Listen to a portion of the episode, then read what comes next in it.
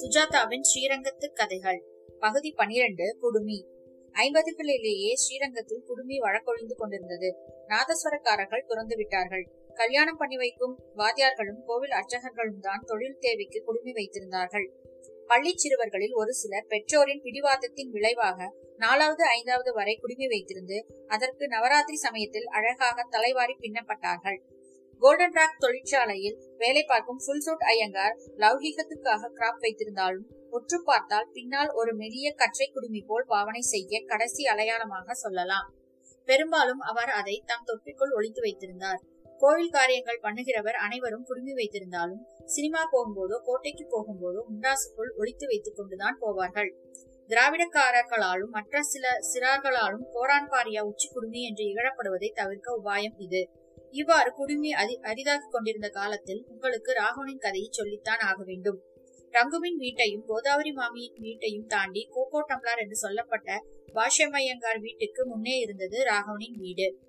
அவன் அப்பா ஏஆர் என்று அழைக்கப்பட்ட ராமசாமி ஐயங்கார் கச்சிதமாக இருப்பார். சோடா பாட்டில் கண்ணாடி போட்டுக்கொண்டு ஹைஸ்கூலில் எட்டாவது வரை கணக்குவாதியார் விறகுக்காரனிடம் மாலை ஐந்து மணி வரை எட்டனாவுக்கு பேரம் பேசுவார். அவருக்கு ஒரு பெண் நான்கு ஆண் மக்கள். அவர்களில் கடைசிதான் ராகவன். மற்ற பிள்ளைகள் சுமாராக படித்து பிஎச்இஎல்லிலும் தஞ்சாவூரிலும் புகழூர் சர்க்கரை தொழிற்சாலையிலும் கிளாக்குகளாக போய்விட ராகவன் மட்டும் பெரிய வேலைக்கு வருவான் என்றுதான் அனைவரும் எதிர்பார்த்தோம். ராகவன் ஜோசப் கல்லூரியில் மனம் மனு போட்டான். கணிதத்தில் புலியாக இருந்ததால் மேத்ஸ் ஆனஸ் சேர்ந்தான். ராகவன் கருகருவென்று ஒரு பெண் பிள்ளை அளவுக்கு குடுமி வைத்திருந்தான். முன் நெற்றியில் கொஞ்சம் குறைத்து முக்கால் மண்டையில் புறப்பட்டு பின்னோக்கி சென்று கருணாகம் போல் இருந்தது கூந்தல். அதை அவன் காலை வேளையில் ஒரு சரசாங்கியின் நளினத்தோடு சேகரித்து வாரி எண்ணெய் தடவி முடிப்பான். அப்படியே பந்து போல் பின்பக்கம் சுருட்டி கொண்டு கச்சிதமாக அமையும். அவனிடம் மற்ற பெண்மை குணங்கள் ஏதும் இல்லை. அவன் முகத்துக்கு அந்த குடுமி ஒரு தேஜஸ். அவன் பிரம்மச்சரியத்தினாலும் சபலமற்ற களங்கமற்ற முகத்தினாலும் ஒரு ஜொலிஜொலிப்பு சேர்ந்து கொண்டது. என்னிடத்தில் எப்போதாவது கணக்கில் சந்தேகம் கேட்க வருவான். அவன் சந்தேகங்கள் சந்தேகங்கள் இல்லை. இப்படி சரியா என்று சரிபார்க்கத்தான் வருவான். பாட்டி எது கொடுத்தாலும் வாங்க மாட்டான். அதிகம் பேச மாட்டான். அவன் அதுவும் என் தங்கை வத்சலாவை கண்டால் உடனே ஓடி போய் விடுவான். வத்சலா கூட என்னடா அந்த பையன் இப்படி வெக்கப்படுறான்? என்பாள். வெக்கமில்ல மரியாதை. எனக்கு ஒரு நாள் அவன் குடுமியை விடுதலை பண்ணி நல்லா தலைவாரி வைக்கணும்னு ஆசையா இருக்குடா.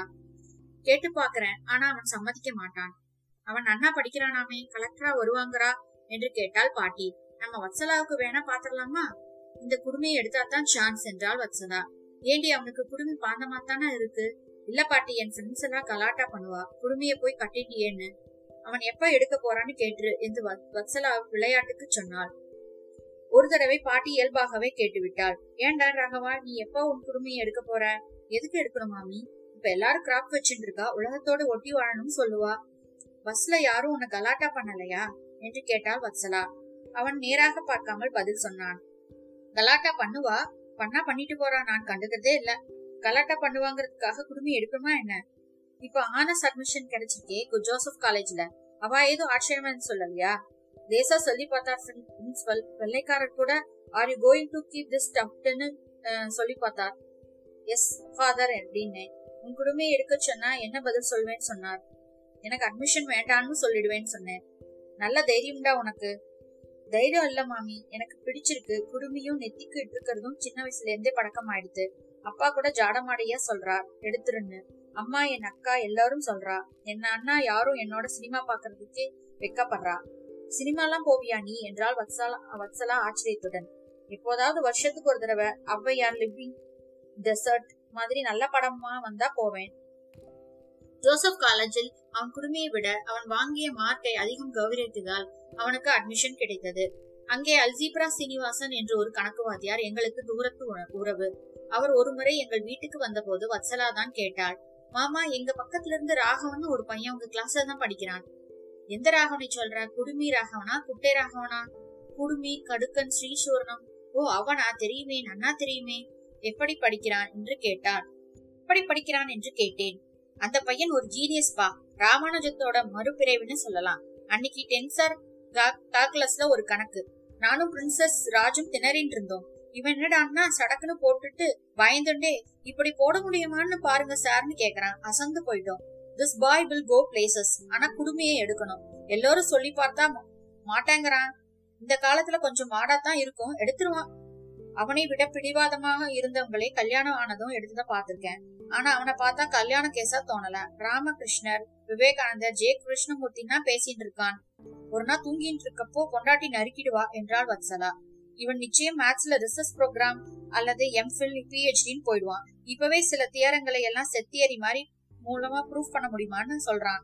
எங்கள் வீட்டுக்கு வந்த ராகவன் ஸ்ரீனிவாசனை கண்டதும் குருவை பவ்யமாக அணுகி சார் நம்மாத்துக்கு வந்துட்டு போனோம் என்றான். சந்தேகம் கேட்கலைன்னா வரேன்பா இல்ல சார் அது சரி நான் சொன்னனே அந்த ஃபார்ம் அதை ஃபில்அப் பண்ணினியா ஸ்காலர்ஷிப்புக்கு பண்ணிட்டேன் சார் ஆனா என் குடுமையை வச்சுட்டு அங்கெல்லாம் போக முடியுமான்னு தெரியல. முதல்ல அப்ளை பண்ணி பாரு. அப்புறம் குடுமி பெரிய விஷயம் இல்ல. வெட்டலாம் வளர்க்கலாம். அவன் மையமாக புன்னகைத்தான். அவன் சென்றதும் வத்சலா. இவனாவது வெட்டுறதாவது. கல்யாணமாகி அந்த பொண்ணு தூங்கிட்டு இருக்கப்போ கத்திரிக்கோலை எடுத்து நறுக்குன்னு வெட்டி தூர போட்டாதான் உண்டு. இப்பவே என் கை துருதுருங்கிறது. இதுக்கு எதுக்காக அழிச்சாட்டியமா இவனுக்கு இத்தனை தலைமுடி. எனக்கு வேலை கிடைத்தது. அலகாபாத் போய் ட்ரெயினிங் போஸ்டிங் எல்லாம் ஆகி லீவில் திரும்பி வந்தபோது ராகவனை சந்தித்து இரண்டு வருஷங்கள் ஆகிவிட்டன. என்ன ராகவா நீ அமெரிக்கா போக போறதாகவும் ஸ்காலர்ஷிப் கிடைச்சதாகவும் சொன்னான் ஆமா கிடைச்சது. நான் போகல. எம்எஸ் பண்ணிட்டு பிஹெச்டி பண்றதுக்கு ஹார்வர்ட்ல கூட கிடைச்சது. பிரிஸ்டன்லயும் கிடைச்சது. யூஜிசில ஏன் வேணாம்ட்ட? நான் வேணாங்கள விசா கிடைக்கல. விசாவுக்கு போயிருந்த போது என் குடும்பிய பத்தி பேச்சு வந்தது. அந்த லேடிக்கு விசாவை கேன்சல் பண்ணிட்டா. நான் அது என் சொந்த விஷயம் சொன்னேன். நீ என்ன இஸ்- நீ இஸ்கான் ஆசாமியா? ஏர்போர்ட்ல பஜனை பண்ணி பிரசாதம் கொடுப்பாளே அவங்க கோஷியான்னு சொல்லா. என்ன இந்த தடவை விசா கொடுக்கல. ரொம்ப பிரில்லியன்ட் நீ. அடுத்த தடவை come without your little pooch I give you விசான்னா எனக்கு கோபம் வந்தது. உங்க விசா யாருக்கு தேவை? வேண்டாம்னு சொல்லிட்டு வந்துட்டேன். இப்ப என்ன பண்ண போற? ஹானஸ் கம்ப்ளீட்டட் பண்ணிட்டேன். ஏஜிஎஸ் ஏஜி ஆபீஸ்ல செலக்ஷன் கிரேட் கிளார்க் பரீட்சை எழுதினேன். பாஸ் பண்ணிட்டேன் ஆர்டருக்கு வெயிட் பண்றேன். அவன் குடுமி இப்போது இன்னும் பல- பளபளவென்று அவிழ்ந்து விட்டால் அது குதிகாலை தொடும் போல இருந்தது. அம்மா கல்யாணம் நிச்சயம் பண்ணிட்டா என்றான். குடுமையை எடுத்திருந்தா நானே உன்னை கல்யாணம் பண்ணிருப்பேன் ராகவா என்றாள் வத்சலா கான்சினிட்டி ராகவன் புன்னைத்து அதுக்குத்தான் செல்லத்தை கல்யாணம் பண்ணிக்க சம்மதிச்சேன். அத்தை பொண்ணு குடுமி எடுன்னு சொல்ல மாட்டா என்றான். அப்படி என்ன அந்த குடுமி வசதி? அமெரிக்கா போறதை கூட தியாகம் பண்ணும்படி அதை பிடிவாதமா வச்சுட்டு என்னத்த நிரூபிக்க போற? அப்படி எதுவும் இல்ல தன்னுடைய தோற்றத்தை தீர்மானிக்கிறதுக்கு ஒருத்தருக்கு உரிமை இருக்குன்னு நம்புறேன். அது மட்டும் இல்லாம கேலி செய்வான்னு எதுக்கு பயப்படணும்? செஞ்சா செஞ்சுட்டு போறாங்கிற மனோநிலை வாழ்க்கையில ரொம்ப தேவைப்படுது. சரி நீங்க எங்க அவசியத்துக்கு கல்யாணத்துக்கு அவசியமா வரணும். ஆமா மேத்தமெட்டிக்ஸ் எல்லாம் என்னாச்சு? அதை விடல. அது பாட்டுக்கு அது. இப்பெல்லாம் ரிசர்ச் பேப்பர்ஸ் எழுதிட்டு இருக்கேன். நம்பர் தியரி கிரிப்டோ அல் அல்காரிதம்ஸ்ல இந்தியன் மேத்தமெட்டிக்ஸ்ல ஜேர்னல்ஸ் ஆராய்ச்சி கட்டுரைகள் வெறியா இருக்கு அடுத்த வருஷம் அஹ், அடுத்த வாரம் திருச்சி ஆர்சியில இன்டர்நேஷனல் கான்பரன்ஸ்க்கு ஒரு செஷனுக்கு என்ன தலைமை தாங்க கூப்பிட்டுருக்கா? மேத்தமெட்டிக்ஸ் தான் என் முதல் காதல். அமெரிக்காவில் இருந்தாலும் அதே தான் ஸ்ரீரங்கத்தில் குடுமி வச்சுட்டு இருந்தாலும் மேத்தமெட்டிக்ஸ் தான் மாறாது. அப்ப குடுமையோட தான் போக போறியா? அப்கோர்ஸ் இது என்ன கேள்வி? லீவு முடிந்து திரும்பும் போது திருச்சி விமான நிலையத்தில் என்இபிசி விமானத்தை பிடிக்க காத்திருந்த போது அடுத்து ராகவனை பார்த்தேன். கதர் சட்டையும் வேஷ்டி குடுமையுமாக. என்ன ராகவா ஏர்போர்ட்ல எங்கேயாவது ஃபாரின் போறியா? இல்ல இல்ல நான் சொன்னேன் பாருங்க கான்ஃபரன்ஸ் அதுல இஸ்ரேலில் இருந்து ஒரு ப்ரொஃபசர் வரார். அவரை வரவேற்க வந்திருக்கேன். ரிசப்ஷன் கமிட்டில இருக்கேன். பார்க்கர் விமானம் வந்து அதிலிருந்து இறங்கிய பதினைந்து பேரில் அந்த ப்ரொஃபசர் தனித்து தெரிந்தார். அவருக்கு ராகவன் மாலை போட நல்ல உயரமாக இருந்ததால் சற்று எம்பி போட வேண்டியிருந்தது. தனக்கு எம்பி போட்ட மாலையை கழற்றி அவர் மீண்டும் ராகவனுக்கே போடுவது தெரிந்தது. அவனுடன் சிரித்து பேசிக்கொண்டே வந்தார். கிட்டத்தில் பார்த்தபோதுதான் ப்ரொஃபசர் நல்ல அழகான கட்டுக்குடுமி வைத்திருந்தது தெரிந்தது.